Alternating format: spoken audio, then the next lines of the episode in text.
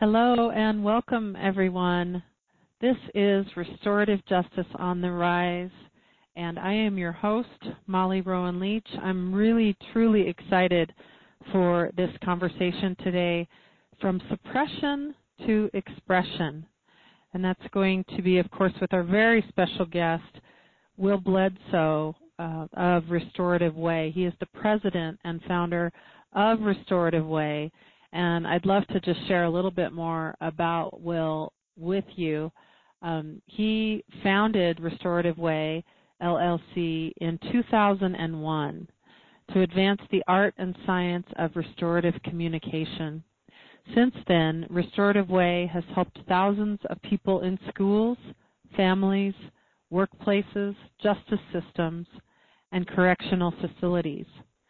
Restorative Way communication, TM, is based on the very latest research in the neuroscience of communication.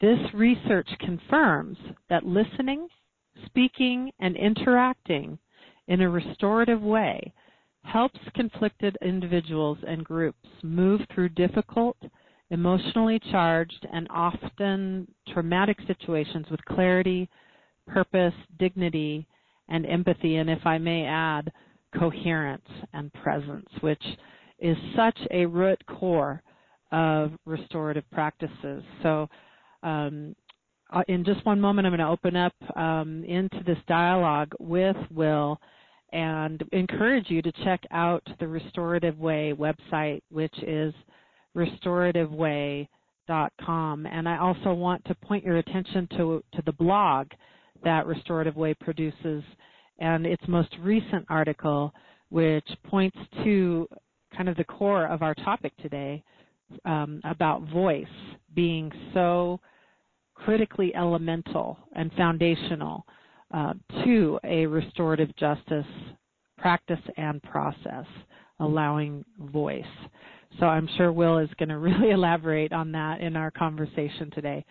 If this is your first time here with us on Restorative Justice on the Rise, whether you're live or listening in on iTunes to the podcast, um, we really appreciate your participation. You can check out more of our archives from the founding year 2011 to present at restorativejusticesontherise.org.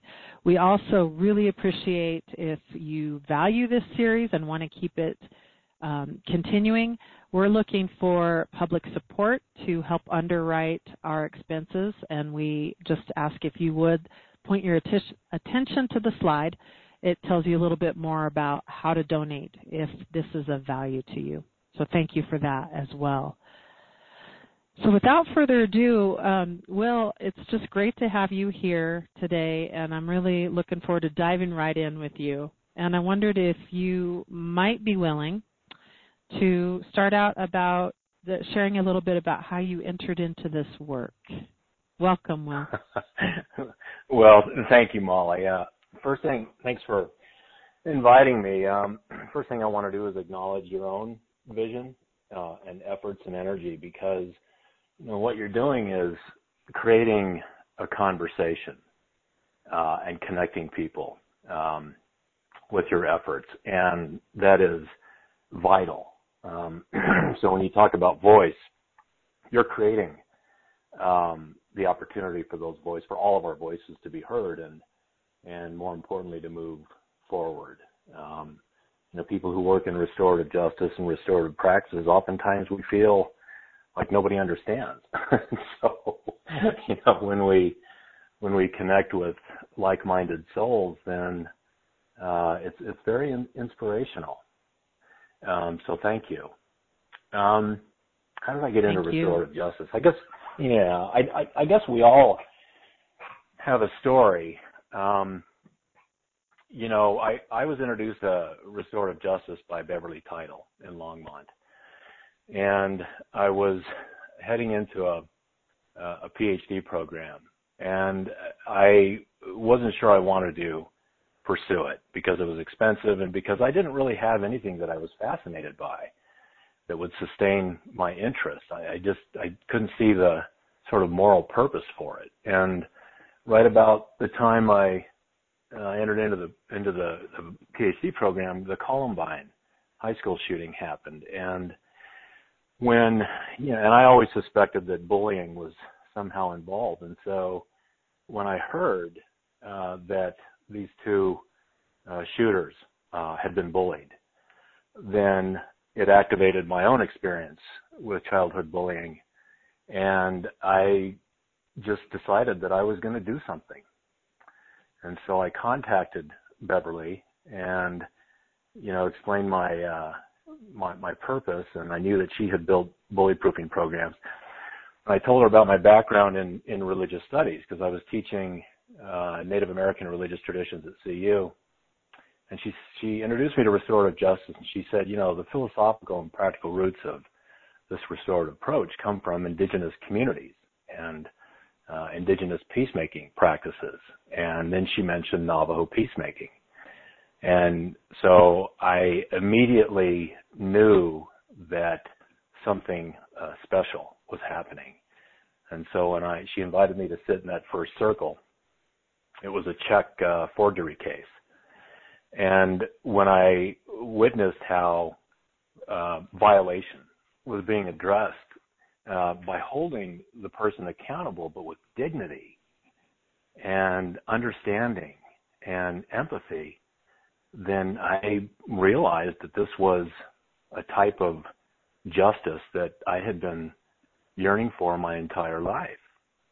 Um, you know, a justice without judgment, a justice of mercy, um, a different kind of accountability that's focused on taking responsibility and honesty and repair rather than punishment. And so, you know, I think so for restorative way. So anyway, so I, I decided at that moment that I was going to make this my life. And all of a sudden, my experience as a kid and going up during the Vietnam War and uh, my education to that point made sense.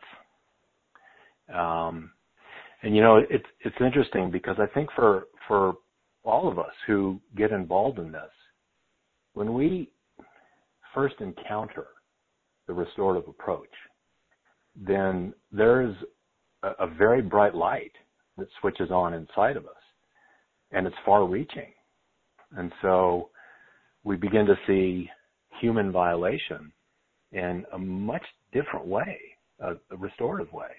Mm-hmm. And so, mm-hmm. you know, and so situations and injustices and social conditions that used to really frustrate us and depress us and shut us down and leave us feeling feeling kind of hopeless, you know, all of a sudden uh, have restorative potential. And so we start to see a way through and a way to look back and to reconcile history uh, in order to move forward. And, and it speaks to our heart you know, but also our, our sense of humanity and our convictions and our inspiration and, and quest for resolution and, and deeper connection with our fellow man. Um, so we see a way that people can come together and discuss difficult and you know painful, traumatic events in a manner that's open, honest, and, and, and dignified and purposeful. So, you want me to keep going? I, w- well, I wanted, uh, thank you. I wanted to just make sure people know that at any point during today's conversation, please feel free to either raise your hand in the, the telecast room by pressing star two on your keypad. We'll know that you have a question or a comment, and we'll try and acknowledge those as we go through the hour today as well as if you have a webcast question, make sure you press the Q&A tab. It's at the obvious, it's fairly obvious. It's on the right-hand side of your computer screen. Um, there's a box there where you can type a question that we will receive in our um, dashboard here. So please just know that we welcome those throughout today's uh, conversation. And um, so, Will, if, if, we could just go back for a moment, you you shared mm-hmm. about Dr. Beverly Title. And just for those of you that may not be aware of who Dr. Title was, um, she passed away a few years ago um, and she was somebody very significant in bringing restorative justice to this area. And Will, I wondered if you might be able to speak a few words about your experiences with her as far as what you saw her create here, um, especially in Colorado. Mm-hmm. And just to honor yeah, her. Um, you know. Yeah, you know, Be- Beverly, um, Beverly and I got pretty close, and you know, she is, um, she was a ferocious social justice advocate. Um, she was somebody who was unwilling to let uh, people fall by the wayside, get caught up in the system. Uh, uh, kids, you know, kids that were at risk. Um, and she was really one of the pioneers of restorative justice and restorative school discipline in Colorado. Um, and so, you know, over the years of being in relationship with her, it was her conviction about restorative justice and the restorative approach.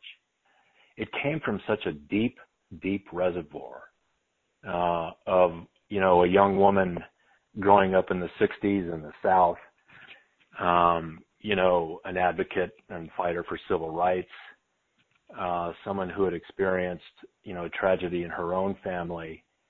And she just was, um, I would describe her as a ferocious but kind spirit, um, who had such an immense heart and deep empathy, and it was infectious. Mm-hmm. And so, you mm-hmm. know, anybody who got to know her, you know, anybody who got to know her, it's like you you became immediately convinced that this is the reason why we're here is to help each other. And mm-hmm. uh mm. you know, she's the one she's the one that and she helped me build the restorative justice program at CU. Um, you know, we'd have long, deep conversations about ritual and healing. And she was you know, I hesitate to call her sort of a grandmother energy because she was just such a youthful spirit. She had a wicked sense of humor. Um, but you know, she was she was a she was an, she was an intellect too. You know, uh, she could get down on the street and fight with the you know with the roughest of us, and yet console us when we were hurt. and I believe she was an instrumental part of seeding the national anti-bullying movement. Is that oh, yeah. about right? Yeah. Yeah. Yeah. Um, you know, she was one of the pioneers there too. And, you know, this was even before Columbine. And, um, you know, it's when we were still in that transition period from research into, um, you know, creating programs and solutions. And she was at the forefront of that. And so when she, you know, uh, embraced restorative justice, she immediately saw the connection. Um, of course, she and I had a lot of disagreements around how you use restorative justice and and to address bullying, and but um, you know the the right uh, the right, right, thinking was there. Mhm. Well, thank you for giving a little bit more of your own vision and experiences with with Beverly. Um, I just think it's so important to remember her and honor her, and also um, her work lives on at resolutionariesinc.com. Mm-hmm. So if people are interested in finding out more about her life and her work through her daughter, um, Summer is carrying on that that work, I believe. So, um, but Will, coming back to to our flow in dialogue today with everyone, I'd I'd love to hear more about Restorative Way. So I'm wondering if, if you might be willing to share its founding and um, elaborate also on this concept of restorative communication, which you know you've trademarked. Um, it's poignant, it's significant, and I also want to throw out too that your tagline is really important for everyone to hear. When empathy meets accountability, hearts and minds align. So yeah. take it from there. Yeah. Thank well, you. thank you. Yeah, res, you know, restorative way. I, to go back to what I was saying earlier, you know, when when we put on the restorative lens, to use Howard Zehr's term, um, you know, we we start to see restorative potential in a multitude of contexts, and we have a sort of a micro perspective where we look at individual conflicts and interactions and interpersonal violations and circumstances and interpersonal relationships, uh, families, schools, workplaces, even churches. And, and so we look at the interpersonal relationships uh, that make up a social fabric, but we also begin to take on a macro perspective. Uh, politics, geopolitical injustices, you know, social structures, institutions, and, and history, and the environment, and uh, public policy. And so we, we have both of those perspectives. Um, and so, you know, part of uh, what being a restorative um, practitioner is about is starting to look at all of those places where restorative communication uh, and interaction uh, can really help. And so, you know, I, I started Restorative Way to try to find those ways so that regardless of what the situation is, um, let's take a look at what restoration means and how restoration can happen in those sites. Um, and so, you know, so I, because I was in communication, um, literally by, by chance when I was thinking about restorative way, uh, was when I started to work in earnest on the dissertation. And I had a wonderful man as the chair of my committee. His name is Dr. Lawrence Frey. And he introduced me to communication activism research.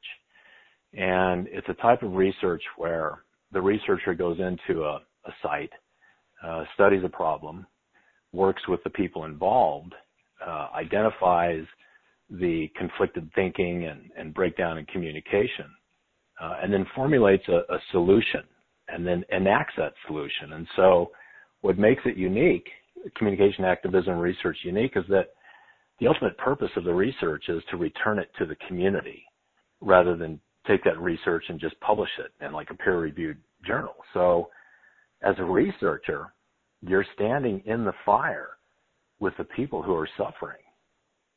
Um, and right about that time is when I started the building the restorative justice program at CU. And so that's what I did. I, you know, went around and knocked on doors and said, Hey, what's, what's happening here? And, you know, what do you need to have happen? And, you know, how are how is the justice system failing to address this issue, and how is the university failing to address this issue, and you know, what are the relationships are like, and so um, that's what that that period is what really convinced me that um, that you can use the restorative approach as a type of uh, research uh, for for problems, and if you call it a way, then you know, you're you're not limited to just the sort of five step restorative justice um, process. It opens up a whole world of, of dialogue. Um, and so, you know, a- out of that experience, I needed to take a break from human suffering, and so I went into environmental justice. And I started working with a guy in um, um, Michigan who was restoring freshwater lakes and I wanted to see what restorative justice had to say about environmental justice.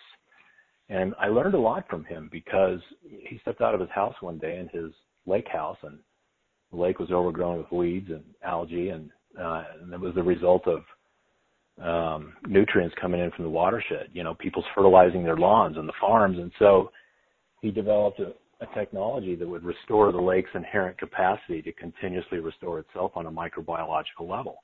And it was such an, an elegantly restorative solution um, that it really taught me a lot about people and communities. And so, you know, now the work that I do with schools and uh, around trauma responsive communication is the goal is to go into a family or an organization, a school or business, and and implement to restore that organism's capacity to continuously restore itself. So, for example, when I go into a school, it's not just about training restorative practices. It's about building a restorative culture. And when you approach it that way, then you have the ability to have every member that's in that organization interact with each other on a daily basis that will reflect restorative values, restorative mm-hmm. principles. Mm-hmm You know, and I think one of the challenges uh, of any organization or school. Go ahead. No, I just um, it's a good seg to a question that was submitted via the webcast pane from Melissa, if I may. Um, thank you, Melissa, for for this question. I think it fits into where we're at in this conversation really well. She asks, "What are your suggestions for a community to learn about and begin to integrate restorative communication?" And how do you see restorative communication being transformational for a community? And of course, you were talking about um, sustaining it in shifting the climate mm-hmm. um, as a whole, I believe. Right. Thank you. Yeah, that's an Thank ex- you for your question, yeah. Melissa. Thanks, Melissa. That's that is an excellent question. You know, one of the one of the valuable um, one of the gifts of looking at uh, restoration as a, as communication is that you begin to see how people can develop ways of speaking with each other, ways of listening, language, questions, uh, decision making, um, in, in a way that is restorative. And so, so let me give you an, let me give you an example. Um, it's a beautiful example, um, and it's at a, a Waldorf school that I've been working with for two years. And you know, typically what happens is that I get called into a a site, a school or a business, uh, it's because there's a crisis, and they want me to facilitate, you know, a mediation or a resolution. But what inevitably happens is that when I come into that site, I see that the conflict is a result of organizational communication dynamics that have failed to address conflict over time. And so a climate of conflict becomes entrenched. And it's the same thing in communities. And so it's it's the accumulation over time of destructive interaction uh, and ways of speaking with each other and about each other uh, that needs to change.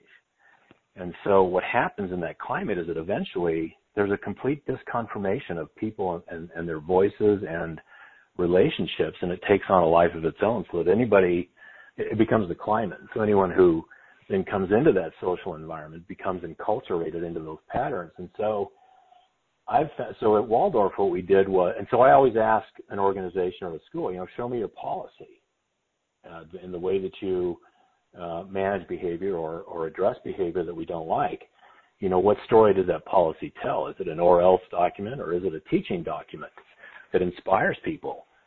And so when you have a school or a community or organization that's pursuing restorative practices, but its policy is laden with, you know, coercive and punitive language, then that punitive policy is always going to be looming in the background. It says, sure, we'll do restorative justice, but only to a point. And so when I got called by this Waldorf school in Carbondale, you know, it was to address a, a specific problem with, with bullying.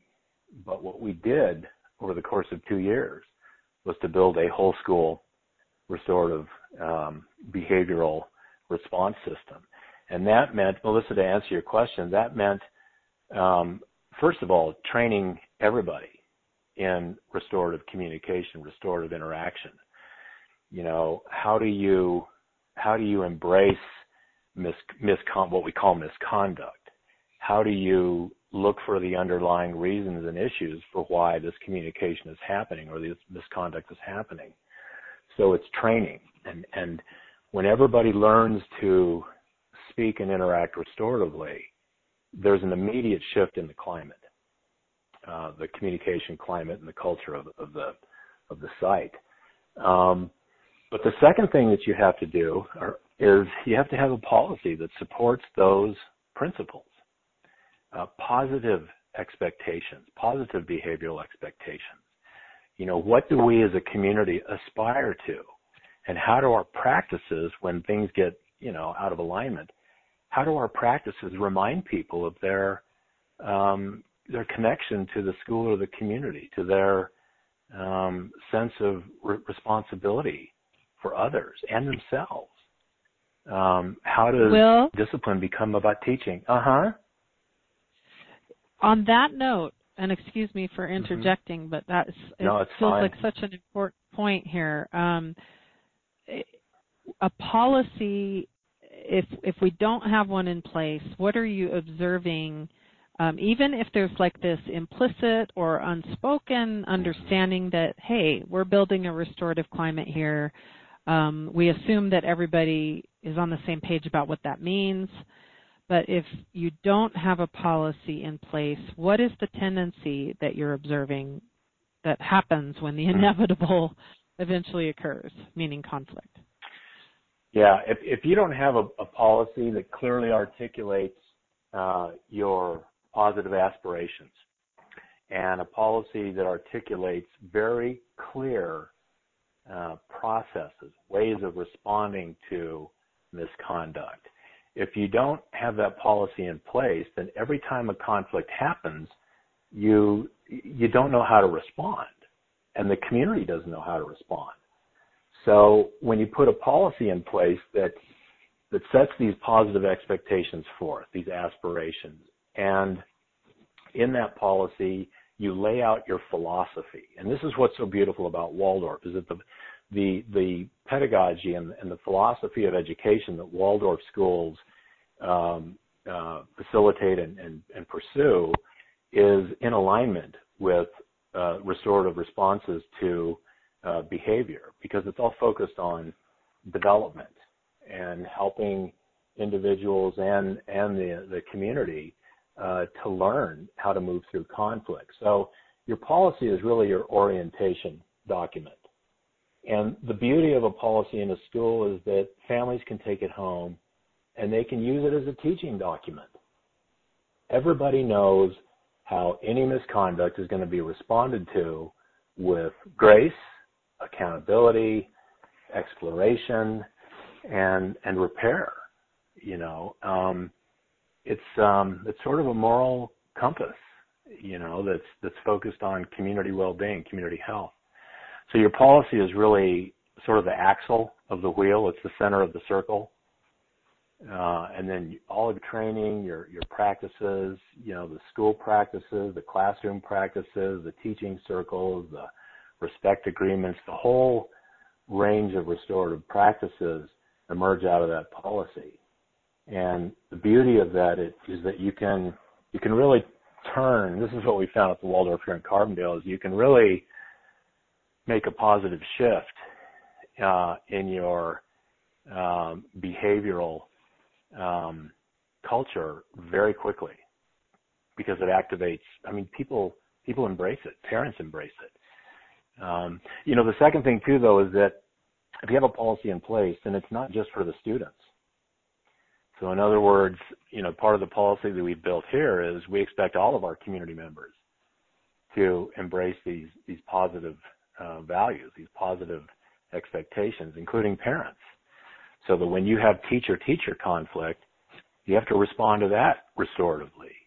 When you have parent-teacher conflict, you use the same restorative process, the same dialogue process.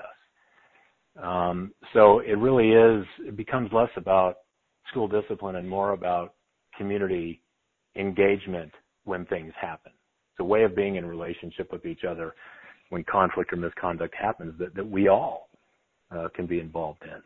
So if you think in terms of circles, right, mm-hmm. rippling circles out. Um, you know, if you have an organization that professes restorative values, but you know you got gossip and you have um, unresolved trauma that erupts into destructive interaction, um, you know, then you have to be comprehensive and, and, approach all of those situations restoratively to remind people of their their connection. Mm. Thank you. And Mel- Melissa was wondering if you would elaborate a bit more about what you mean um, about re- responding with grace. Mm-hmm. Well, I think fundamentally, um, and this is what I, I tell people in training, you have to separate behavior from the individual. So the individual, by just by virtue of them being alive, right, there's an inherent value in the individual. Behavior is just an expression; it's it's a symptom. Um, and so when when you approach conflict um, or an injustice with grace, it means this is going to sound kind of controversial, but for me anyway, you respond in a way to where you recognize that um, the, the behavior is an expression of uh, unknowing. Uh, it's an expression of an unmet need. Uh, it's an expression of you know something that hasn't been resolved either in the individual or the organization. And so when you move into an encounter, a restorative encounter with grace, it means that you are fundamentally recognizing and honoring uh, the their inherent value as a human being. Same thing with the environment, but you recognize almost a sanctity that exists as life in that person, and if you can recognize that and approach any incident from that perspective, then I've found, and I've done probably over a thousand of these things, I have found that that's that's really half of the half of the journey. Because you remind people that that they are important, that they're valuable, and when you do that, then it inspire it it uh, how can I put this? It it opens the door inside of them to then be honest and frank when they know that you're not out to get them, but you're there to help them, then a lot of times that's what people are needing most of all. To be able to sit across from somebody and say, first of all, you matter. now, now let's figure out what's going mm-hmm. on together. Mm-hmm. You know, you got to you got to be willing to stand in the fire of of you know of, of people's pain and hold it with them. And and in many ways, that points back to the excellent blog piece that you wrote most recently on your blog, which I highly recommend to everyone who's with us today. Check out restorativeway.com and go to the blog. Um, check out the, the most recent piece that um, Will has written, which is on this topic from suppression to expression. And um, Will, you talk so eloquently about the importance of voice in that piece. Mm-hmm. Um, and I think that's what you were just sharing in some way or another that stepping in with grace is also holding spaciousness for everyone's voice in that particular matter, whatever it may be. Right. Is that? Yes. Yeah. Uh, you know, it's funny, and thank you first of all for acknowledging the blog article. I mean, it's it's um you know, it's clearly recognizable in Western civilization and, hierarchies. And um, you know, after I wrote that piece, I was reflecting on uh, the the Kavanaugh hearing, and you know, we talk about asking in, in the article. I talk about how the restorative approach invites people's voices. One of the things that really bothered me about that whole um, confirmation process is that, you know, the outcome was determined before we heard from people. And so here Dr. Ford is asked to come and share her story. And she courageously does so. But at the end of the day, no action was taken, official action was taken in response to her voice. And so in that moment, what happened was that millions of us, millions of women, millions of men like myself who love women, sons, fathers, brothers, um, were had to experience a kind of suppression of our voice. And it was a type of reviolation, you know, re-injusticing. And, you know, it, it, it just, at the end of the day, it, there wasn't resolution you know, there wasn't even the proper follow through on investigation. Um, and it, it's, that really disturbs me. Um, so, you know, the suppression of voice, it's not only about listening to that voice, it's not only about inviting that voice in, but it's taking it seriously enough to be able to enact a change, to follow it through, uh, and to to include it as necessary uh, to any decision that has to do with with justice. Um, mm-hmm. Um, but you know, mm.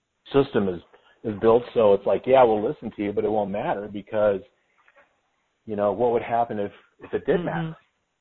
Then our legitimacy would be in question, and and that's why I wrote that that article.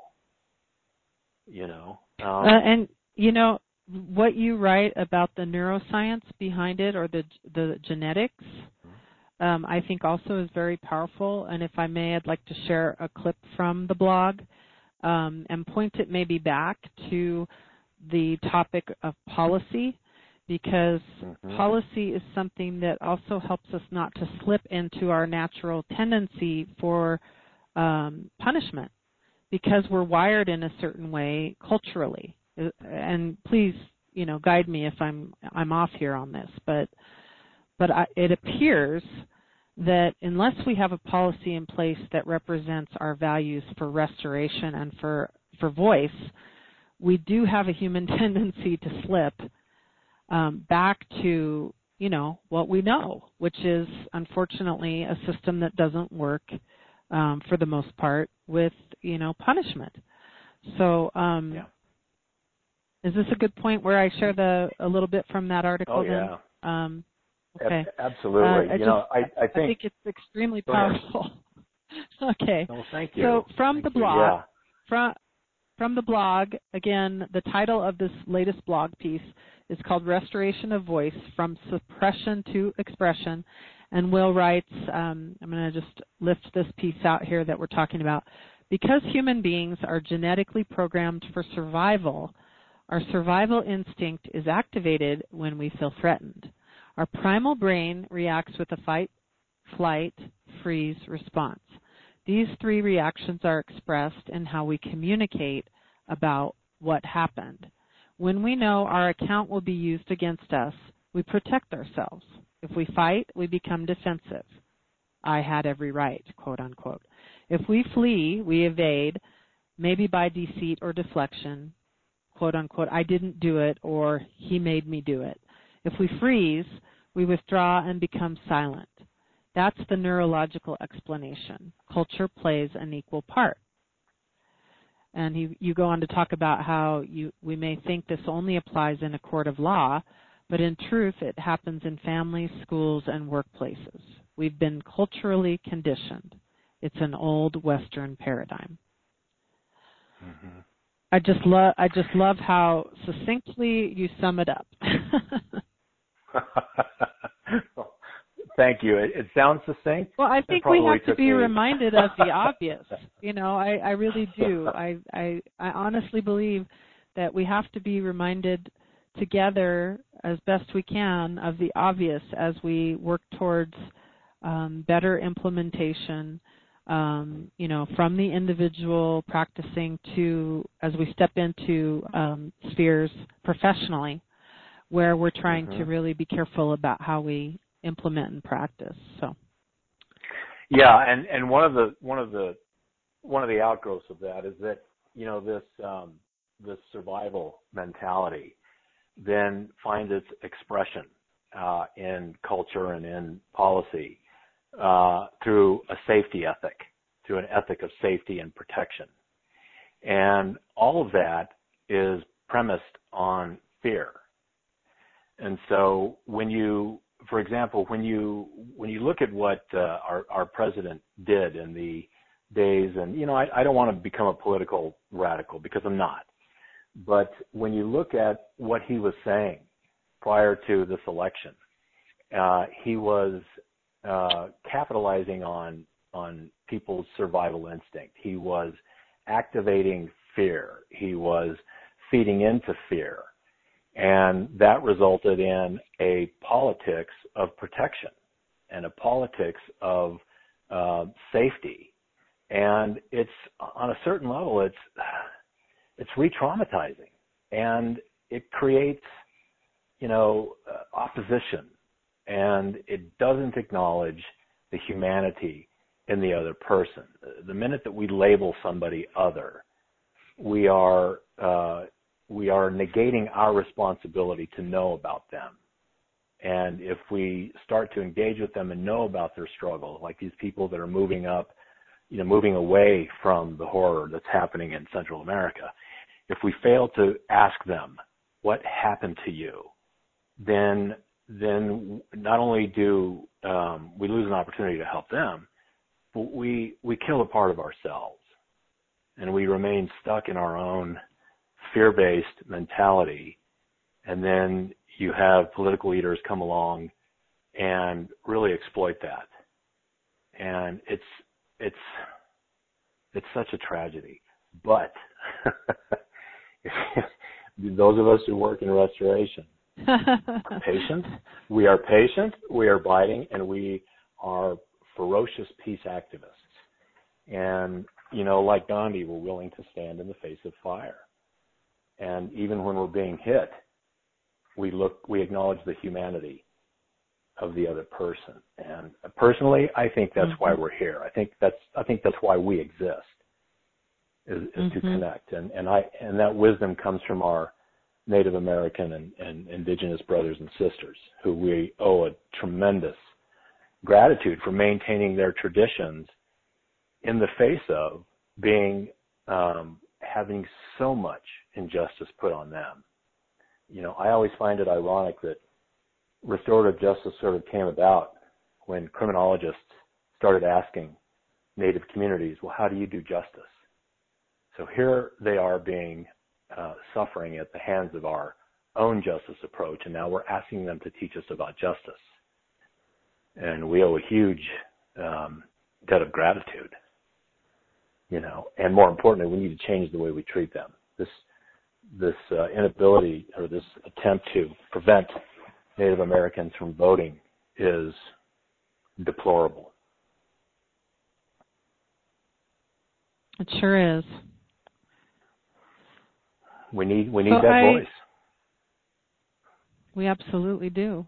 We absolutely do, and and perhaps this is the point, Will, um, where if you'd be willing to share your powerful story about um, your own path of restor- of restoration around your ancestry.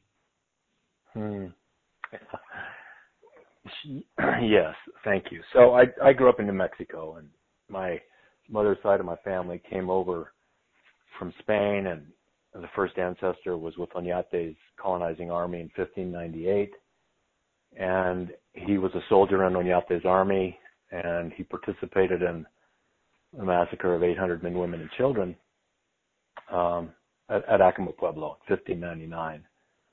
Um, in 1833, uh, my great great great grandfather was Francisco Sarracino, and he was a, a governor in in Mexico, and he wrote a grant for I think it was 16,000 acres uh, to a group of 61 Spanish families, and one of my other ancestors was one of those grantees.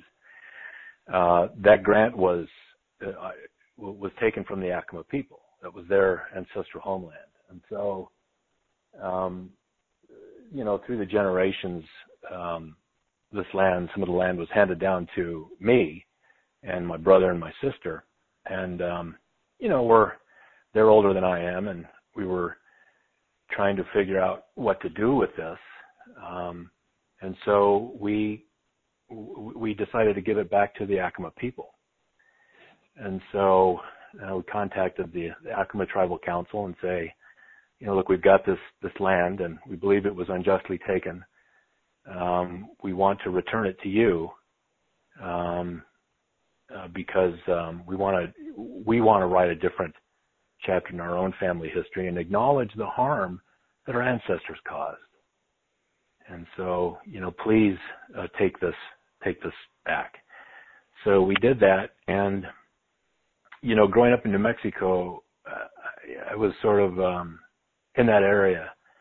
You know, I never um I never really felt at home. You know, I I left when I was 12 years old, went away to school and and um but when when the when the Acoma Tribal Council received the deeds, um, I brought my daughter down with me, and what they said and how they blessed us and how they honored us with this simple act um, was life changing for me and, and my daughter. It was profoundly moving, and you know I was in tears and after it was over, I walked outside, and my daughter said, "What? How come the tears are so deep?" I said, I turned to her and I said, "Because for the first time in my life, I feel like I've come home in New Mexico." And um, so, you know, when you talk about voice, there were there was a convergence of voices. Um, you know, uh, I, I was connected to my ancestors, and yet there was a voice in them, I believe, um, that that needed to express um, an apology, an amends. Um, and so it was just it was a, a beautiful experience, and you know, it's it's uh, grateful to to the Acoma people for allowing us to give it back to them.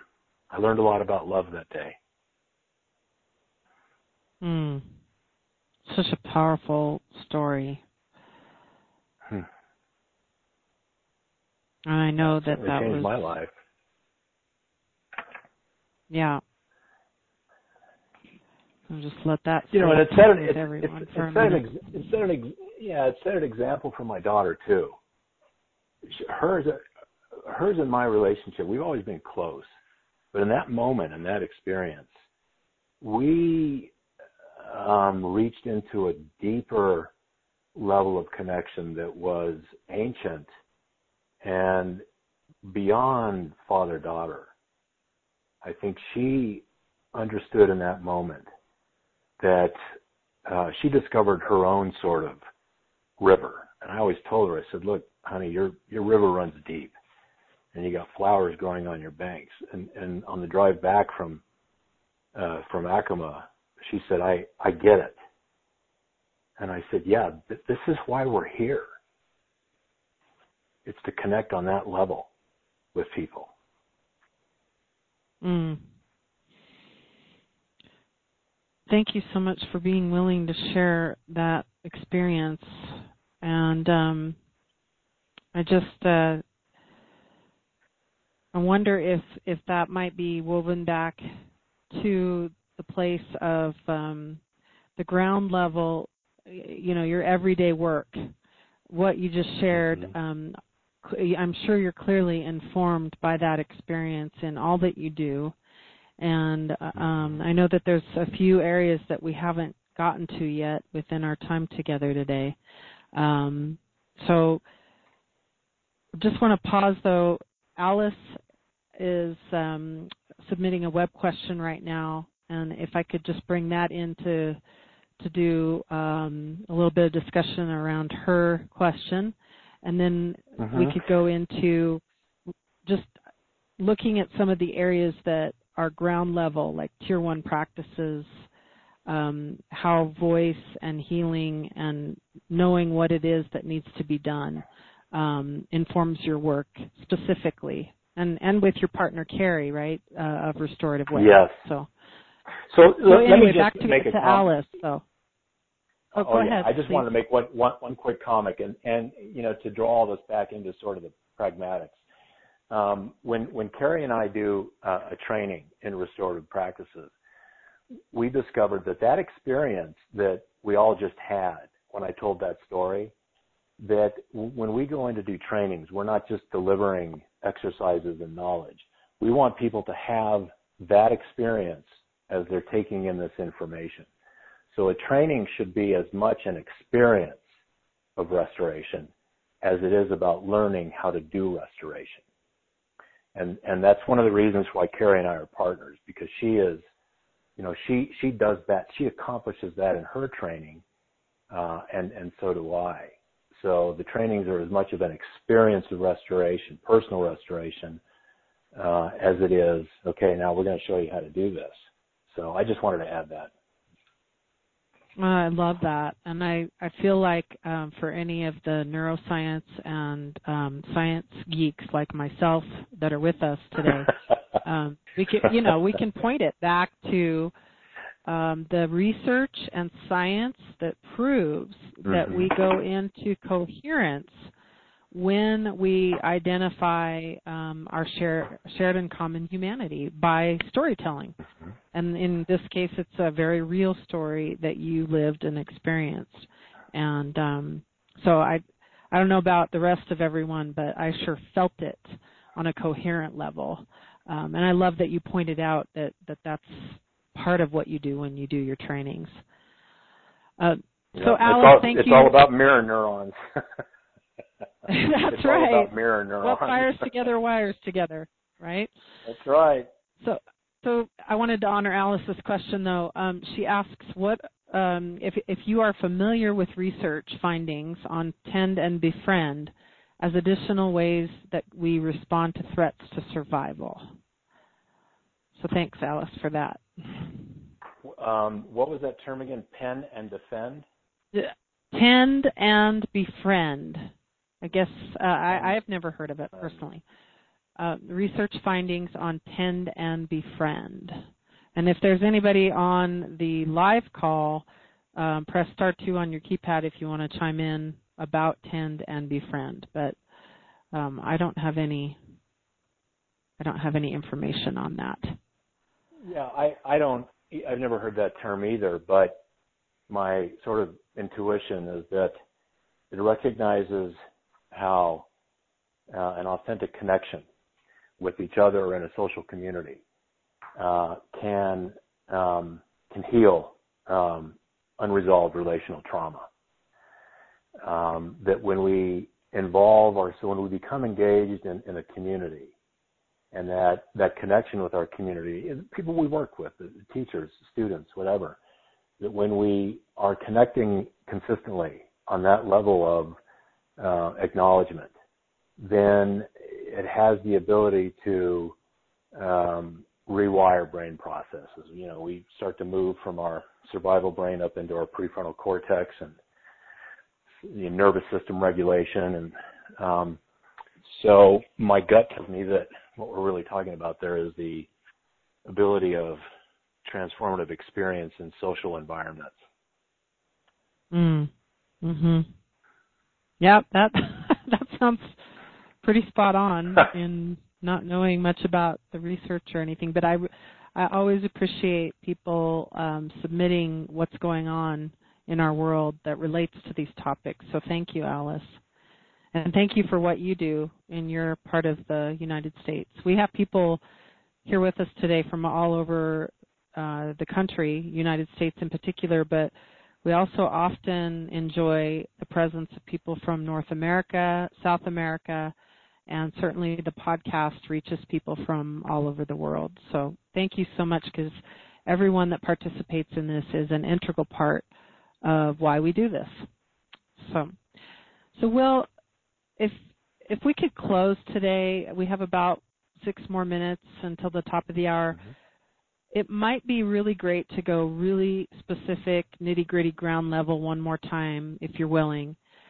We talked a lot today about whole schools, um, you know, shifting climates in our communities. So, you know, communities can be school communities, they can be organizations, they they can be environments, you name it. Wherever there are professionals relating to one another, human beings relating to one another, that's a place where we can can do this work. Is that? I mean, I'm assuming that would be true. Um, but would you please go to the nitty gritty about what it means on a regular, sustaining basis to to do restorative practices? What does that mean besides the com- the change in communication? Um, maybe learning about NVC yeah. and how we frame things. Yeah, I, I think probably the the takeaway um, when, when you're trying to create a whole school or a whole organizational restorative culture. Uh, people from communication, people like me who look at communication, believe that communication is a consequence of the way we interact with each other. So, for example, if I'm going into a school or I'm going into a workplace, there's a few P's to follow. Number one is policy, right? So your policy lays out your principles, it lays out your practices, it lays out your processes that you're gonna, how you're gonna respond to any type of conflict or, or, you know, misconduct.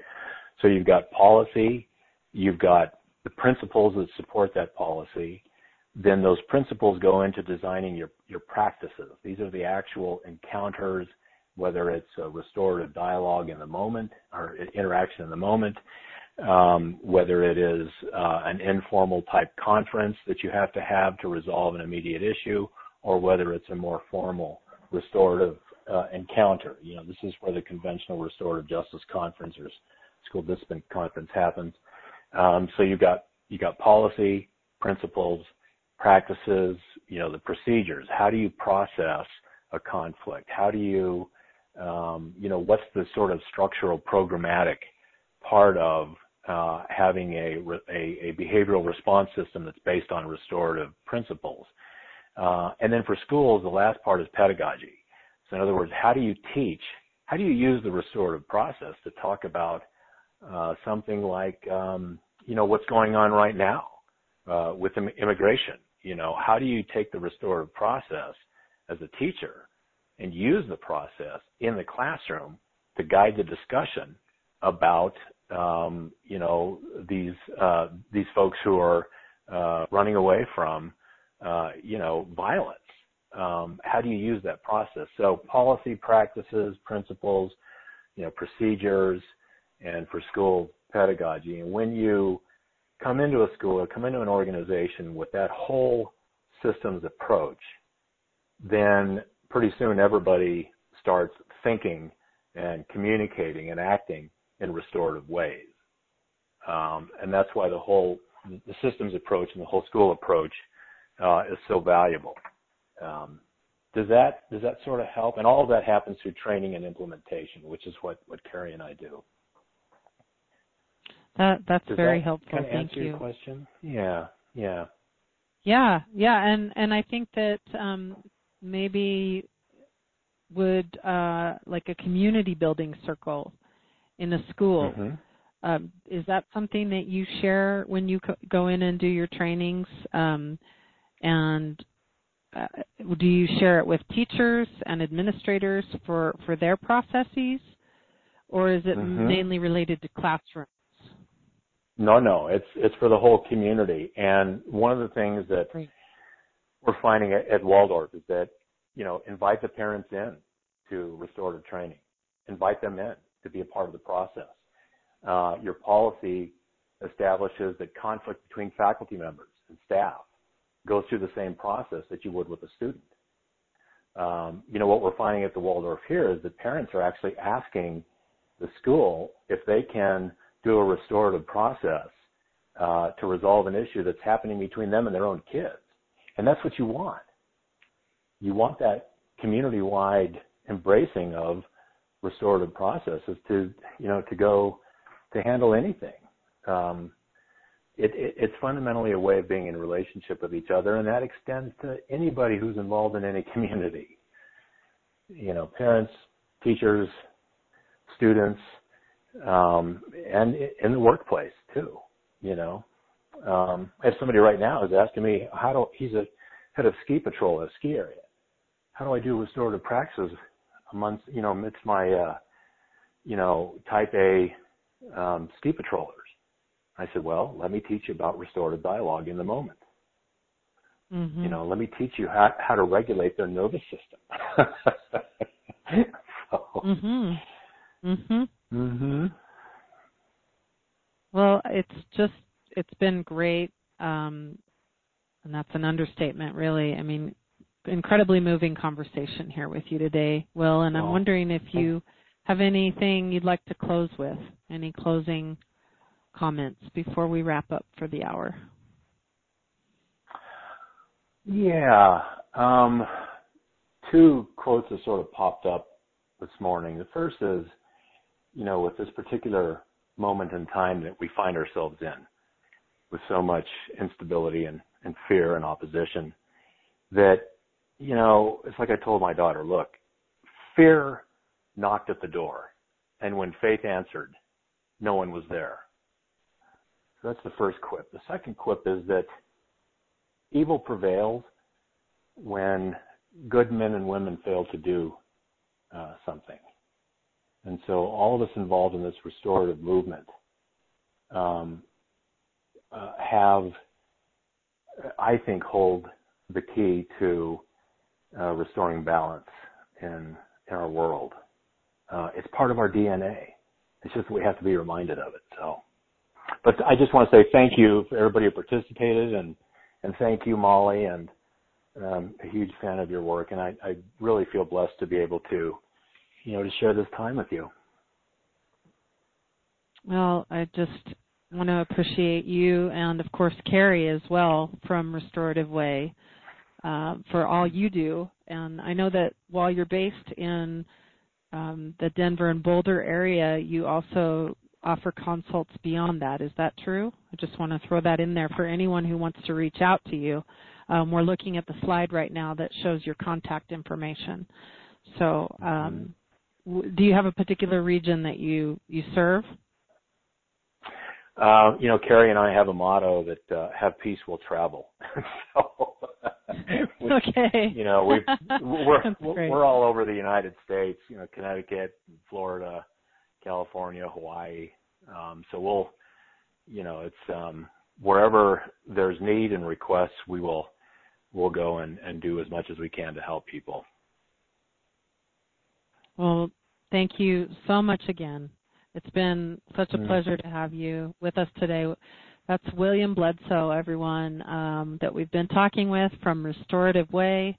Um, please check out restorativeway.com. Make sure you check out the blog there and that latest article that I'm raving about. Um, really, you won't be sorry. And just um, stay in touch with us. Uh, go to restorativejusticesontherise.org for all of our archives. And like I said at the top of the hour, please, if you find this series of value, consider making a donation of any amount, any amount towards helping us to continue. Please join us next week as we welcome the Connection Series pre-launch, which is a great opportunity for those of you who feel like you're missing a chance to regularly sustain a mentorship connection with leaders in the field. We're offering a connection series which gives you a menu of wonderful people um, that will be guiding uh, and connecting with you directly on monthly calls um, between January and December of 2019. So it's quite an undertaking. It's something that we're trying to offer for a very reasonable rate. Um, I believe 149 for the entire year is is one of the op- options, and there's also monthly payments that you can make um, to tap into this incredible series. That said, this coming Monday we're hosting one of the guides, Kay Pranis, and she'll be talking about individual and collective accountability in a restorative framework. So check more uh, information out at restorativejusticesontherise.org. Thank you everyone for your participation in this virtual living room and dialogue. See you next time on Restorative Justice on the Rise.